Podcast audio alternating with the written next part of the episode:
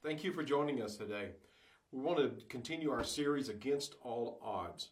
And today we're going to be looking at the life of David and how that David had faced a situation where he literally had to rebuild from ground zero. Now we find out that David, being a man of God, called after God's own heart, and we're going to see some, that reflection of God's heart in this story today. But as we look at this, what we see is David is out. He's been running from Saul Mm-hmm. because Saul has been trying to kill him. Had two occasions, two near misses, where God preserved him, and now he's taken up residence in the the area of the Philistines and the city pertaining to or surrounding Gath. Mm-hmm. Uh, amazingly enough, that the the giant that he killed In his uh, youth. in his youth was from Gath.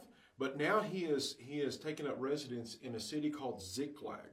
Mm-hmm. And in Ziklag, he's going out and he's fighting against the the enemies of Israel. Yeah. He's fighting against the people that were coming against the covenant people of God. And he is out doing what we see as the will of God. And then he shows up to the house only to find that everything has been stolen. Everything was lost. The city was burned with fire because the Amalekites had come through an invading band and they had they had burned the city down where he was residing And took- taken everything. taken everything took his family took his provision took everything. And as we see here i just one verse of scripture i'd like to read to you. Uh, and and david here in in 1 samuel the 30th chapter in the sixth verse he was in a situation where now his men were gathering together. They're ready to kill him and so they spoke of stoning him it says now david was greatly distressed for the people spoke of stoning him because the soul of all the people was grieved, every man for his son and his daughter and his daughters. But David strengthened himself in the Lord his God. It's interesting to me that it says in the text that David was distressed. Mhm. He was distressed just like everyone else. Yes. Distressing times lead to distress. Yes. This was a circumstance that had so overwhelmed not only David but everyone to show up, to show up home and find out that home is no more. Mm. And everything that you hold dear is gone. So he was distressed. I love the fact that the author there includes David's emotional atmosphere. Well, he said he wept with all the rest of, Of his course. men.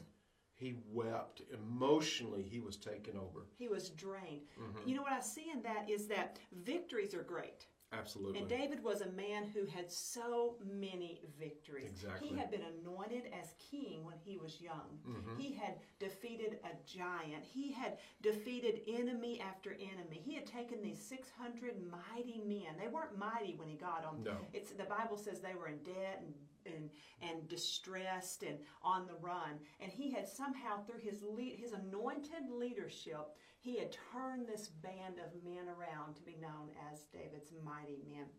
And here he is. He could look back. Uh, victories from yesterday are great, but a Mhm. victory is no better than how you apply it today Yes. in your present context. So we can look at victories from the past and we can bring those forward and say, what is the application today in the face of my distress? Well, and we see here, David goes on, verse 8 David inquired of the Lord, saying, Shall I pursue the truth? Shall I overtake them? And he answered him, Pursue, for you shall surely overtake them, and without fail you shall recover all. That's interesting to me too, is that he didn't say, God, bring it all back. Mm-hmm. See, sometimes that's what we want. He re- inquired of the Lord, saying, God, should I do another battle? Well, he didn't even try. What amazes me as well is just like what the point that you're making there is that David, he, he lost everything. Right. His men were so mm-hmm. grief stricken. They're like, we got to find somebody to blame. We're gonna, mm-hmm. we're gonna, David, we're gonna stone you. We're gonna take you out. Mm-hmm. And David Everybody was loves in- you when it's good. Abs- absolutely. when it's bad, then it's another another story altogether. But see, David, being a man after God's own heart, he didn't just automatically presume that God was going to uh, to have him to recover everything. In fact, before he received any promise, mm-hmm. before he received any answer, mm-hmm. he began to strengthen himself in the Lord. So, as that reflects to past victories, we can we can see has God ever done anything for us? Has he ever brought us out of any battle? Mm-hmm. Have we ever been in a situation where God has provided on time and taking care of our situation? So we can rightly say that David knew his source. yes. The source of past battles was still present in the face of today's defeat. Mm-hmm. And so he knew what source, he knew the source of his strength. I like Isaiah 40, 29 through 31, very familiar to most people. It says, He gives strength to the faint. He strengthens the powerless. Youths may become faint and weary, and young men may stumble and fall. But those who trust in the Lord will renew hmm. their strength. They will soar on wings like eagles. They will run and not become weary. They will walk and not faint. But what do we have to do? We have Wait. to wait. I wonder what would happen to David that day If he hadn't would just if he wouldn't have waited. What if he would have defended himself against an angry, grief stricken, finger pointing mob of mighty men? Mm. What would one man be against so many? They would they would have taken him out. I'm sure. They very well could. Very, if God would have would not have intervened. But David here in the whole situation, he waits on God. And in the strength of that waiting, and we understand they got weary because of the 600 that went to pursue after the Lord gave them the okay, they went to pursue. 200, 200 of them had to stay behind. Well, something else that's amazing to me is how the other men responded to the challenge. Is they were fi- wanting to find someone to hold responsible. Yes. Whereas were- David, They were trying to find strength in blaming someone, which Mm-hmm. never works. How many times have we tried to strengthen ourselves by finding fault somewhere else? it kind of looks all the way back to the garden, doesn't it? Yeah, it's like, So you did it. You did. No, you did it. Yeah. No, the snake did it. So, but we see here in the word of the Lord that I can do all things Through. through Christ who strengthens me. And again, if our strength was enough, Well, that's the renew. That word renew there is it means to change your strength from human strength to divine strength. so do you believe that we have the strength in and of ourselves to do what we Not need at to all. do We need to renew that strength. We need to change it, by waiting upon the Lord? So, focusing on His So strength. how how do you recover from from maybe you're looking at a situation and it's it's literally everything is gone. Mm-hmm. It's it's you you just came in and, and everything is taken. Everything has been stolen. And in the been- days ahead, this might be a reality for many people. it could be. So how do you how do you recover? How do you rebuild? Let me say to you, as the word tells us, David strengthened himself, not in himself, not in his his leadership ability, Nope. not in his calling, not in his his past experience. He strengthened himself in the Lord. He didn't give a dynamic speech about the day that Samuel anointed him. No. He didn't tell him about when he defeated. He didn't giant. declare his credentials in front of in front of those men, but instead he he strengthened himself in the Lord, and then he encouraged he inquired of the Lord.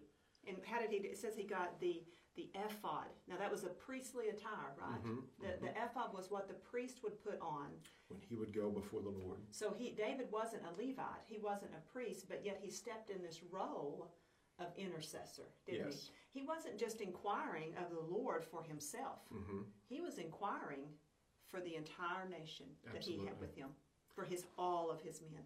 So he was. We see that that priestly role of David being that type of Christ, where he's Mm-hmm. the king and he's the priest, and then we have Jesus prophet. and the prophet. Mm. the the anointed one, the Christ, Mm-hmm. who dwells in our heart, in the heart of every believer.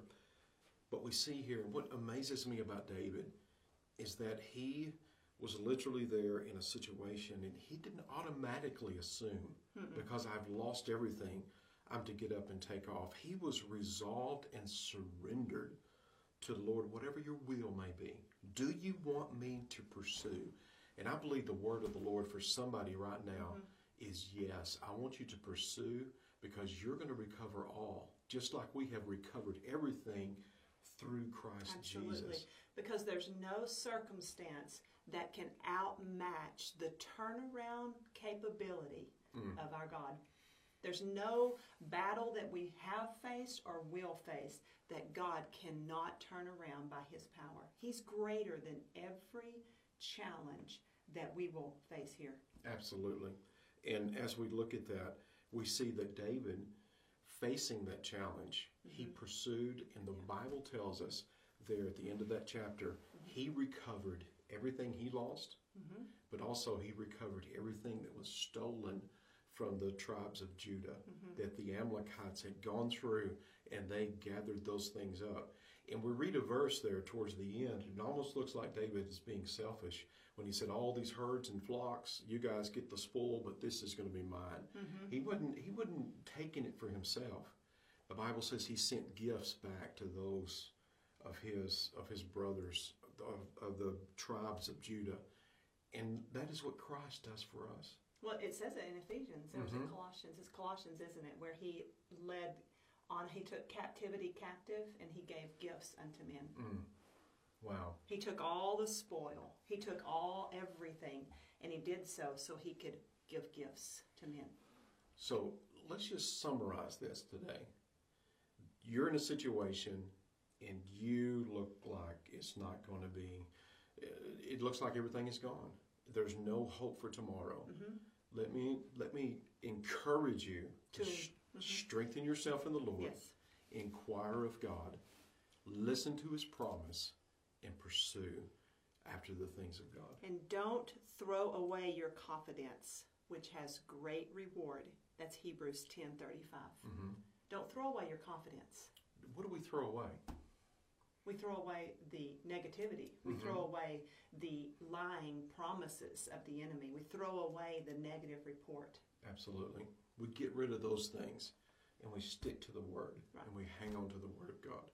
Let's close out in prayer today. And let me pray for you, no matter what situation you're in right now.